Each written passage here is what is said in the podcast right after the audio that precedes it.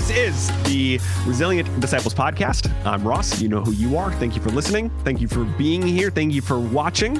Uh, I'm so glad you're here. Today, we are continuing a conversation uh, that is all about children's ministry in a new reality, which is both a research project and a labor of love between the Barna Group and Awana. Uh, I am joined by the president of the Barna Group, David Kinnaman, as well as the president and CEO of Awana, Matt Markins. Gentlemen, welcome back, both of you, to the podcast. Thanks for being here. Great to be here. Thanks for having me. Thanks now, most of most of the people who are listening and watching are definitely familiar, David, with your work. Uh, you know, not only are you the president of Barna Group, uh, but I want to set just a bit of expectation so people fully understand the scope. Because especially for people like me, if they hear leading research firm, they may go, "Okay, I'm out." Right? I got one of those degrees that was a piece of paper. My wife really is really excited about school and I never want to go back, right? You've directed interviews with more than 2 million individuals. You've overseen thousands of US global research studies. On a really big picture level, one of the things that I'm curious about with children's ministry and into reality, which is available now via the show notes wherever you're listening and watching, what sets it apart? What makes this stand out to you? Well, again, thanks for having me. And Matt, it's been a pleasure to work with your team. And uh, I'm really proud of the work that we've created in this new study, uh, Children's Ministry in a New Reality. Um, you know, you've been uh, show, showing the copy of that here for those that are watching. It's a, a beautiful book uh, report that kind of goes through a lot of our findings and um, you know, I think what what really sets it apart is so much of our work has been focused through um, almost 40 years of work here at Barna on adults. Mm-hmm. Uh, sometimes we'll reach down to teenagers, but in this case, we were interviewing, you know, children and their parents and children's ministry leaders. And uh, it's been uh, almost two decades since our company has looked at that age group. Um, when George Barna did this incredible book called uh, Transforming Children into Spiritual Champions. And so, so much has changed, you know, clearly in uh, ministry to to younger generations and to children and the influence of screens.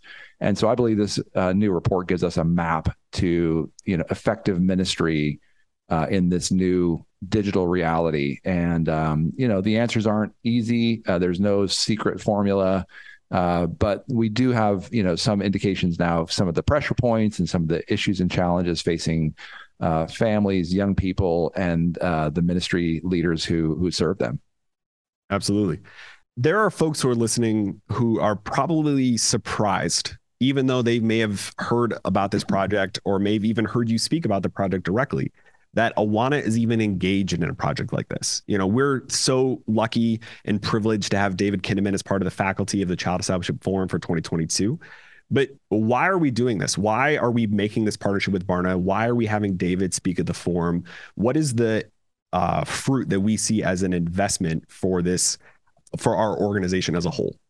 I think I think people want to do a good job at what they do. So whether you're a children's ministry leader or kids pastor or a student pastor or, or a volunteer in a ministry like Awana or your your Sunday children's ministry, you're you're doing it because you want to do a good job. You want to you want to reach kids with the gospel? You want to you want to maybe teach them in sunday school or in small group or in your ministry and you want to see them grow in jesus. And uh, we do this research because it's going to bring insight you know it's going to bring those aha oh that's really helpful information right? Like that that information that's going to uh, be, become insight that's going to transfer into wisdom that's going to convert into some level of changing what we do so we can do it better right? Uh, all of us got into this because probably because maybe we saw the value in youth ministry or children's ministry or uh, maybe we were involved on a volunteer basis and we we just caught the bug. Like we saw something very powerful happen that that god did in the life of a child and we said i want to do more of this. And so uh, we're doing this type of work because we want to help you. We want to help you become as most effective and fruitful as possible. So I'm going to circle back to that key word that, that I hear and read from the Barna Group quite a bit, which is the word insight. If we can bring the best insight to the church, to leaders, volunteers, and parents, we can help you be as fruitful and faithful and as effective as possible at discipling your children and the students within your reach. Yeah, well, and I and that ins that word insights sort of where I want to go next because David, I became uh, someone who's following your ministry on a regular basis through the Church Pulse Weekly podcast. Mm-hmm. But uh, a lot of people who are listening probably became familiar with your work through your book that came out in 2018, Faith for Exiles. And one of the things that stands out to me as what's unique about that is, and I would love to hear, you know, for folks who maybe haven't heard of this, for you to be able to describe that for them. You have this book that comes out as sort of this wayfinder, right? This sort of mile marker in the sand of faith for exiles that comes out. And then you have this study that comes out not too long after. But of course, there's that big event that happens in the middle of that COVID 19 pandemic. I'm curious, you know, how you define the key takeaway from Faith for Exiles, how you define the key takeaways from this, and what has changed, what stayed the same through those two key um, deep projects and uh, huge labors that your team worked on. Thanks. Well, I feel uh, th- thanks for for mentioning all that. I feel like my parents probably came aware of my ministry when I did this book called Unchristian a few years ago. uh, they they were wondering what the heck I was doing until I actually published something. No, sure. just kidding. Uh, no, I've had the privilege of working on a number of different projects, and it's been uh, more than 15 years of trying to study and understand uh, the the journeys of emerging generations of um, you know for sociologists it's millennials and Gen Z. Um, you know, researchers just make up the idea of a generation, uh, and and actually it came from marketing because people needed the the specificity of spending money on a targeted basis to boomers. And sure. so it actually all started in the in the wake of World War II. Uh, the idea of generational theory. Um, of course, the idea of generations has been around forever, but the the way we use it in the marketplace and in the church now is relatively new. And um, I think the key, the key takeaways for me over this last you know number of years is that you know people don't change, God's nature doesn't change, but what does change is the context in which we work out our faith. Mm-hmm. And so, you know, there are different there are different seasons in scripture. Um, even Ecclesiastes said there's a, a, time to to plant a time to harvest, a time to build up and a time to tear down. So I'm a big believer that we we have to understand what God is doing in our in our times. You know, uh, uh, uh First Chronicles 12:32 it says the tribe of Issachar understood the times and knew what to do. So just like Matt said, we're here um, partnering up with Awana to try to help um, ministry leaders, um, senior pastors too, right? It's not just the job for children's ministry uh, professionals, but we actually need a more concerted effort, a more a more intentional effort. Um, the, you know, I was telling a friend of mine uh, last week. It's like in years past, um, if you pretty much brought your kids to church and and you know as a family embodied many of these values and and this like actually believed this stuff and really lived lived out a, a reality of god working in the world um, there was a pretty good chance that you know young people would sort of follow in the way. But the explosion of information and then the personalization now of of content and we're doing ministry in the age of algorithms that um, find their way through the cracks of our of, of all the things that we imagine are the sort of the the, the defensive walls around our, our children. um, and so, you know, Google has become their sex educated ed, sex educator and their best mm-hmm. friend and their their counselor and their entertainment pal and and so the the efforts of trying to help young people, you know, cling to the plausibility of faith um, it's it is a much more difficult set of challenges than we have ever faced, and that then gets to some of the key takeaways from these these two projects, um, Faith for Exiles, which was really about these five practices that seem to de- to determine what a uh, resilient disciple looks like, and and how they how how we can best raise resilient disciples. And then, um, and then the work with Awana was really about the power of relationships and intentional relationships to help form young people that that sort of stay with faith and that their faith lasts. And um, again, it's there's no magic formulas. Um, there's no shortcuts to it.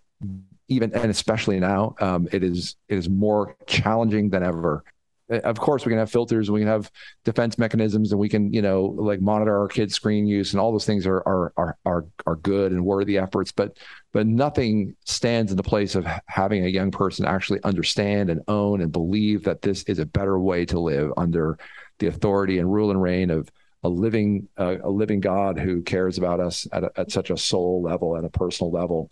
So anyway, it's a I think it's an exciting period of time for ministry today. Um, and and I get you know, pretty um, pretty excited about the opportunities that are going to come out of this these last two years. Um, it felt like you, you, had a lot of questions in one, so I hope this is a long answer that no, it's good. A few things. Well, I feel like I'm trying to this idea of the disruption the last two years to to finish that thought. It's like all this was brewing, and then and then COVID hit, and you know there were a lot of really positive things that come out of these last two years of disruption, um, but it sort of it it exacerbated it put these these these things on full display about um, you know the the need for the church to have a, a, better not just for kids ministry but for all of ministry a better mindset of discipling because you know tens of millions of people just sort of disappeared um, right. and it wasn't because they just didn't like your online services they just weren't that into the church in the first place so right. we need we need we need to be a disciple making church and we need to be disciple making children's ministry first and foremost and i think this research just again doesn't have all the answers but at least provides some pathway forward to to that yeah. end yeah. And Matt, I want to go to you next because Awana had a similar process where we came out with Resilient in 2019, but also are part of this book now coming out in 2022. And I'm curious for you, you know, David's talking about how important it is for this to be a whole church wide effort. And if I'm a children's ministry leader listening to this, and we haven't really even gone into the particulars of the study, and again, I would encourage you to pick up your copy uh, you can check out the show notes um, where you can pick up uh, it directly. Uh, if you're driving, that's why it's there because I don't want to have to read you a very long URL. But Matt, if you are a children's ministry who's listening to this, how am I to approach my senior leadership team or even my local, you know, those on my KidMin team directly about this data? Because I think there's a temptation to want to storm the hill. And I think there's a better, more uh, fruitful way to approach it. Yeah, I love the title. I think we uh, worked really well with the Barna Group in choosing a, a, title that really paints a picture of what this data and the insights really about children's ministry in a new reality. So I, I would want to talk to my senior leader about the difference between teaching the Bible and a catechismic approach. You know, t- teaching the Bible is super important, right? But but a catechism creates a context. You're asking questions within the context of your culture. You're almost making a comparison. Here's what the world says. Here's what god's word says. Let me give a quick example. We just got back from vacation. We went to south florida. We snuck down to the keys one day to go snorkeling. I hadn't been to snorkeling in the florida keys since the 1990s uh, you've heard about this thing coral bleaching. You know i'm not as much of an environmentalist as i probably should be but i went snorkeling last week and was comparing it to my memory and the photos I have, underwater photos of the 1990s, there's a stark difference uh, in the corals from 25 years ago. 30 years ago. And it's this whole concept of coral bleaching. The, our, our ocean waters are documented. They're, they're, warmer than what they were 30 years ago, 50 years ago. And it's bleaching the coral. The environment of our water has changed. That's just factual. Uh, and maybe throughout history it goes up and goes down, but in this process of going up, it is bleaching the coral. So, it, what's the point?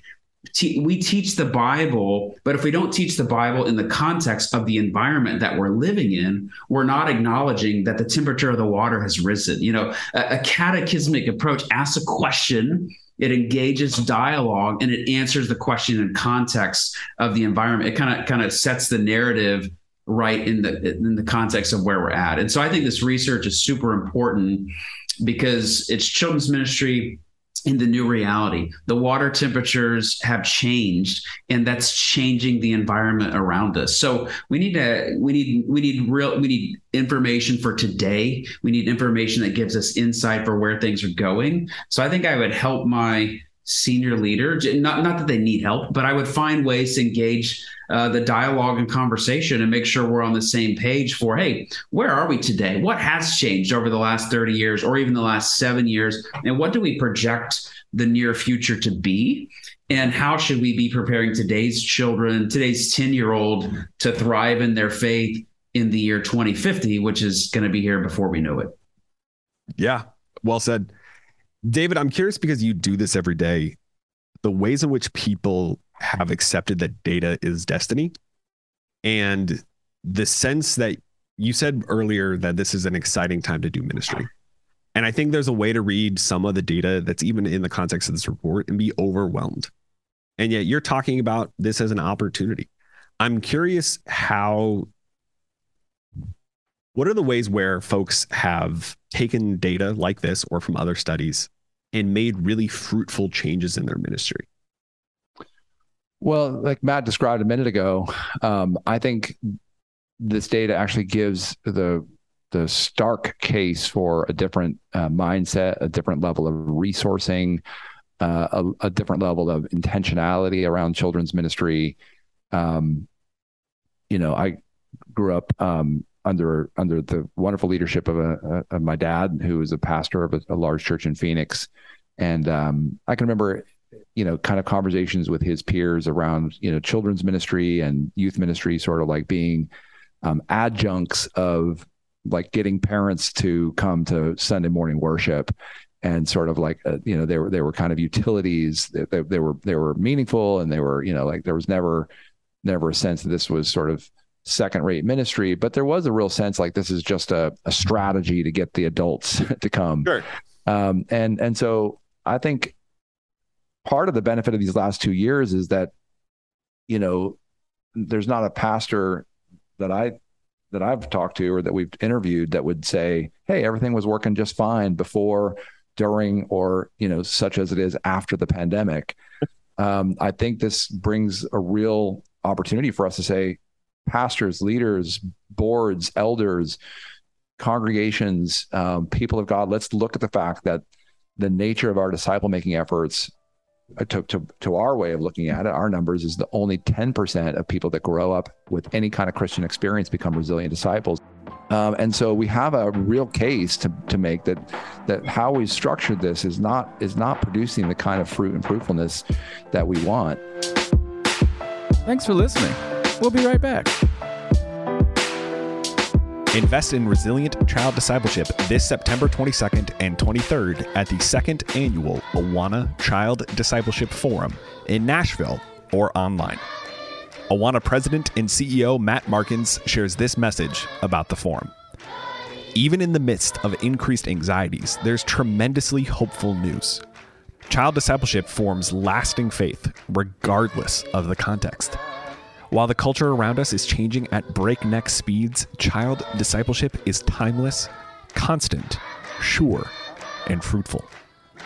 As churches and parents seek to navigate this new world we are living in, the Child Discipleship Forum is a gathering where we can come together in unity. What do all churches have in common? Our kids. Our children are the fearless future of the church. You are not going to want to miss this child discipleship forum. It's rooted in the gospel, packed with cultural insight, validated by research, and filled with hope for the future.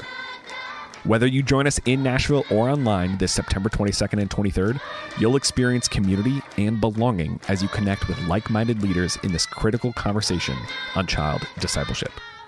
Secure your seat on childdiscipleshipforum.com by August 25th to save $50 off the regular price. We'll see you at the forum.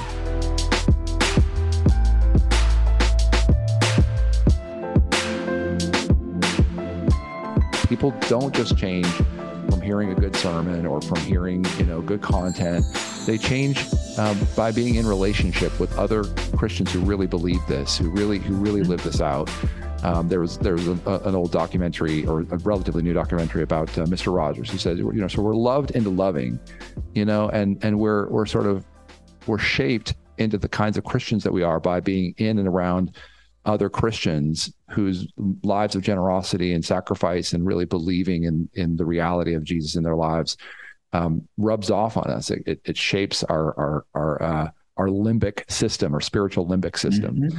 And um, if we look square in the face at the facts, we have not done what God has called us to do. We haven't, it's not for lack of trying, but Jesus says that it would be better for a millstone to be put around our necks to raise the stakes a bit uh, than to mislead you know some of these. And what if that's actually structural not just con like the con not necessarily we teach heresy but what if there's some structural reasons why we haven't actually lived up to what god is asking us to do? Yeah. Well said one of the most encouraging uh, pieces of data, part of the statistics that we see in this study, at least according to me, is what we would articulate around here as the power of a loving, caring adult. And Matt, I would love for you to speak on this first, but this is something that we have felt for a long time, and we've already seen some data to support, but this data now provides even clearer cut evidence on how powerful an influence one loving, caring adult can make in the influence of the spiritual uh, discipleship yep. of the child. How have we seen that play out within the context of Awana? But yep. more importantly, what does that mean for the broader future of the faith and some of what David was just speaking to?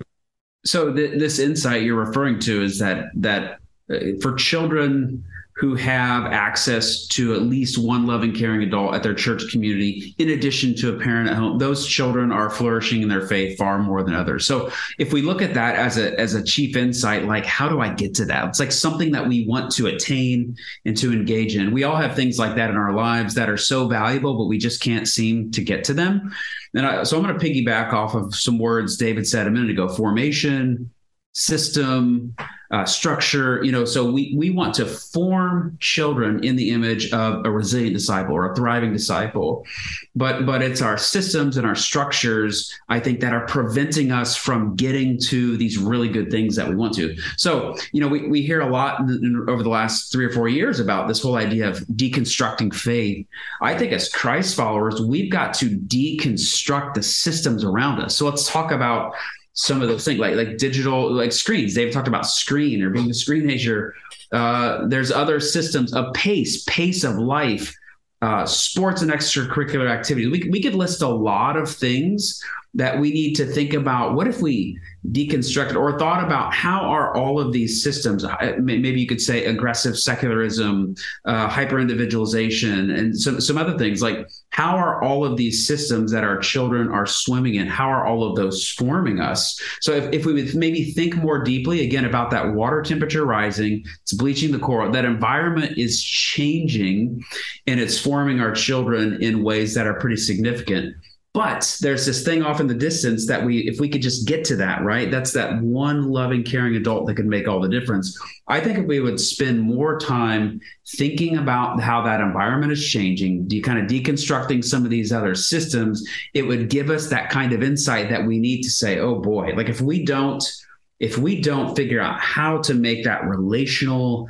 element the one of the most important things these other systems are going to so form our children they're not going to become the young people who are going to become the leading adults in the in the future where they're going to be thriving in their faith they're going to be leading our institutions. So all of that to say uh, I, I think we've really got to go through that kind of a process as the church to put at the center becoming relational church communities. I think that's that's a process I would walk through as a church leader or a parent in my church or a key volunteer. I would be figuring out how to advance that conversation. It's good. David, the last question I have for you is a bit more broader within the context of just what it means to be a researcher because and a data scientist in a bunch of words that um, I'm not smart enough to have anywhere near my titles. Um, you are someone who has made this your life's work.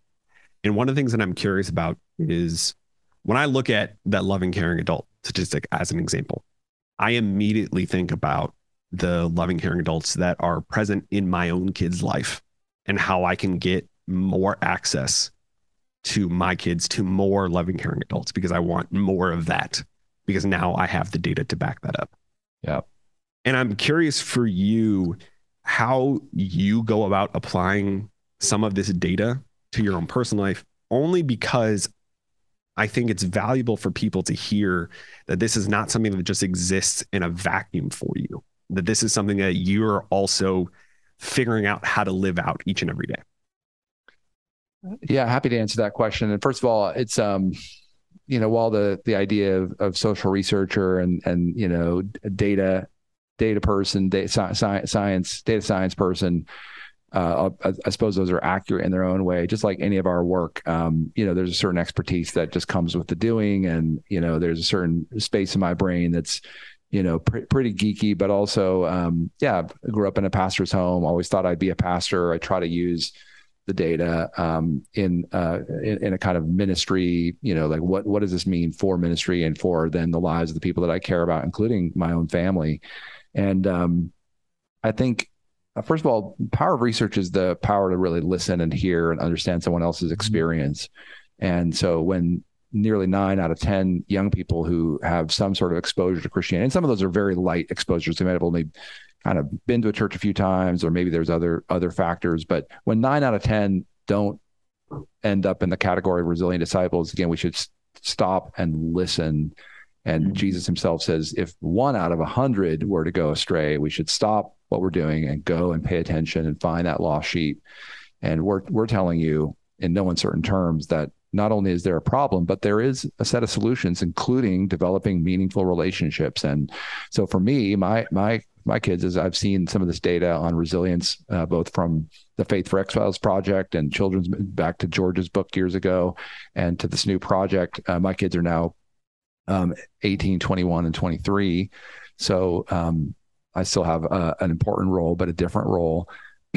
but I do think um, first, I wish I could go back and you know and make them small again and tr- try, try again. And I feel like I've yeah, yeah, yeah. screwed them up in some ways, but but also like they're amazing young people and and um, you know we've been through some personal tragedy as a family with my wife's passing, my late wife's passing from brain cancer. But I'm so proud of them.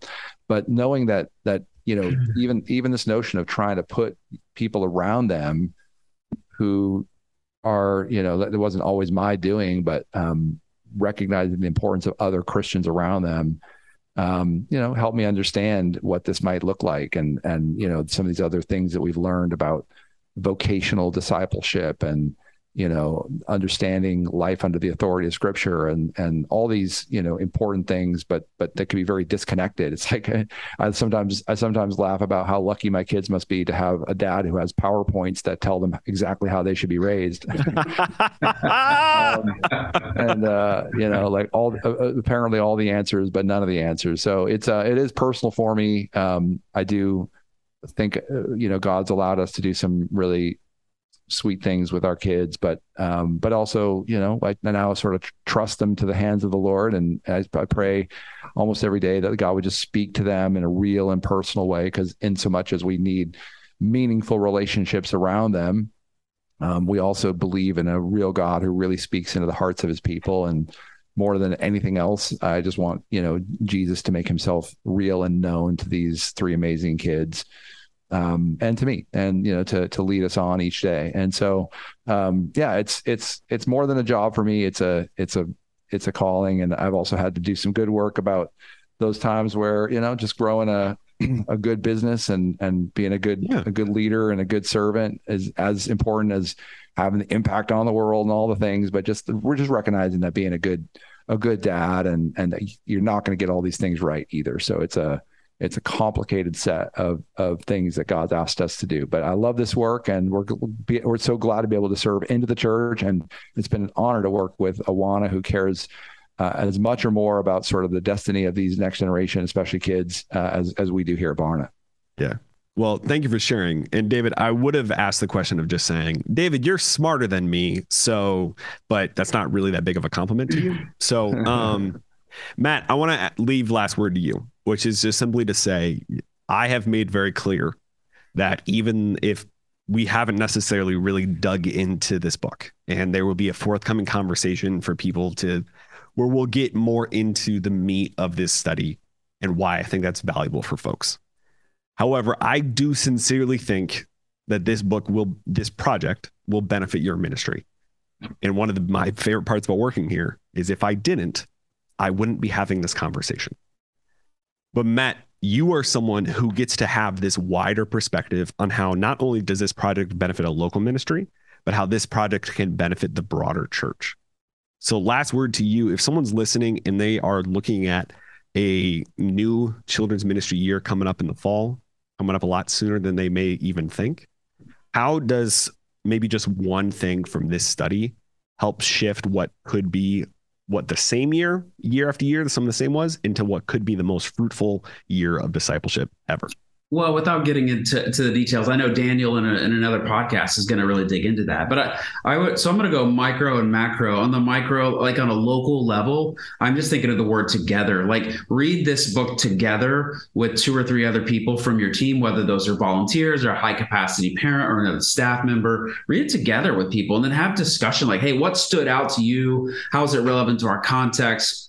How can this help us shape, you know, more fruitful discipleship ministry with children and students going forward? Like that that's what i would be doing together on a local level. But let's take that same word together on more of a macro level. So what's happening nationally in the us with this project? So this work with with, with barna and Awana, we're now we're now pulling in a third partner, which is Gloo, uh, G L O O, which is a church data organization. Uh, we're building uh, an, an, assessment or an evaluation tool. So your church, as a part of a broader movement of thousands of churches, can take this assessment to evaluate how fruitful or effective is our children's ministry in these kind of three primary areas of relationships, scripture engagement, and experiences, or we call those belong, believe, become?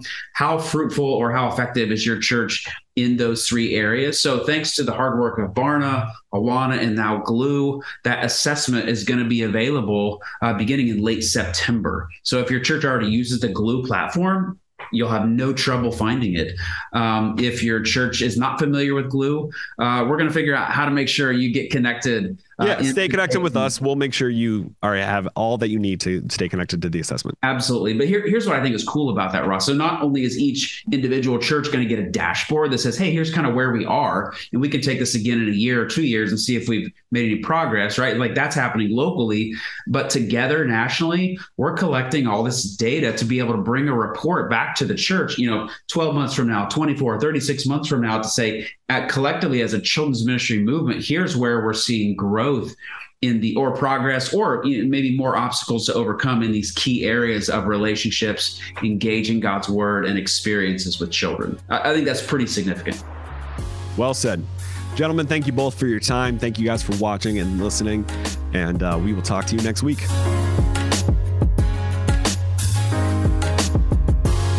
The Resilient Disciples podcast is powered by Awana Thanks to the donations of generous folks like you, Awana partners with 62,000 churches in 130 countries to make resilient child disciples. When you give to Awana, you are investing in lasting faith. Young people who will engage the culture with the gospel and fearlessly lead the church into the future. To make a donation to this mission, go to awana.org/donate. Subscribe to the podcast today so you never miss an episode. And check out the show notes of today's episode for relevant links from the conversation as well as information about other podcasts from Awana. The podcast is mixed, edited, and produced by me, Marlon Washington, and hosted by Ross Cochran. Our theme song is Fresh Air by Christian hip hop artist Josiah Williams and Hits by Jude. You also heard I'll Let Go, provided by Josiah Williams from the album Rerouting 2. Thank you for listening. We'll talk to you next week.